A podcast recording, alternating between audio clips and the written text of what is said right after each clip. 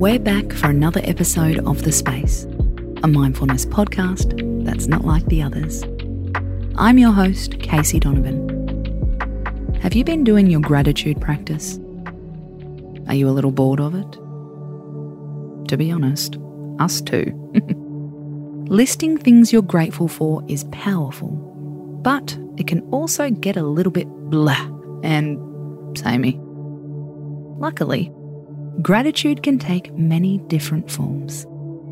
So, here's a fresh one. This one comes from Kate Branch, the creator of the podcast Gratitude Shots.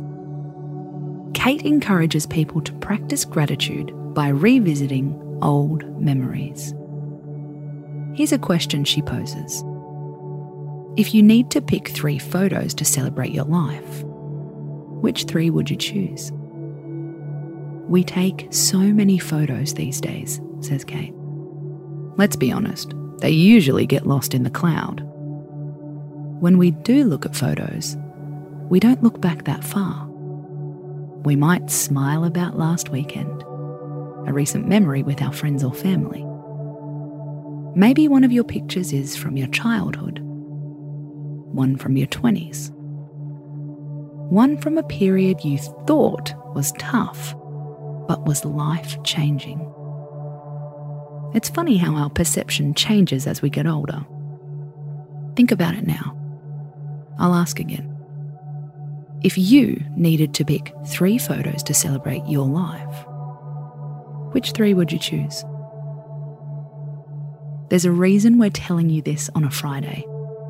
Make it a game you play with your mates or family. Ask them this question if you needed to pick three photos to celebrate your life, which three would you choose? Think it out. Chat it out. Share some happy memories. Send them to us. Slide into our DMs at the space underscore podcast. Or better yet, post them and tag us. We'll share ours too. Sharing our most precious memories is a fast route to boosting your gratitude and the gratitude of those around you.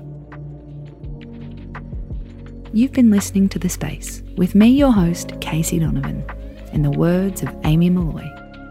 We're back tomorrow with a bonus weekend episode, a mindfulness tip to renew, revive, and feel alive. Space out.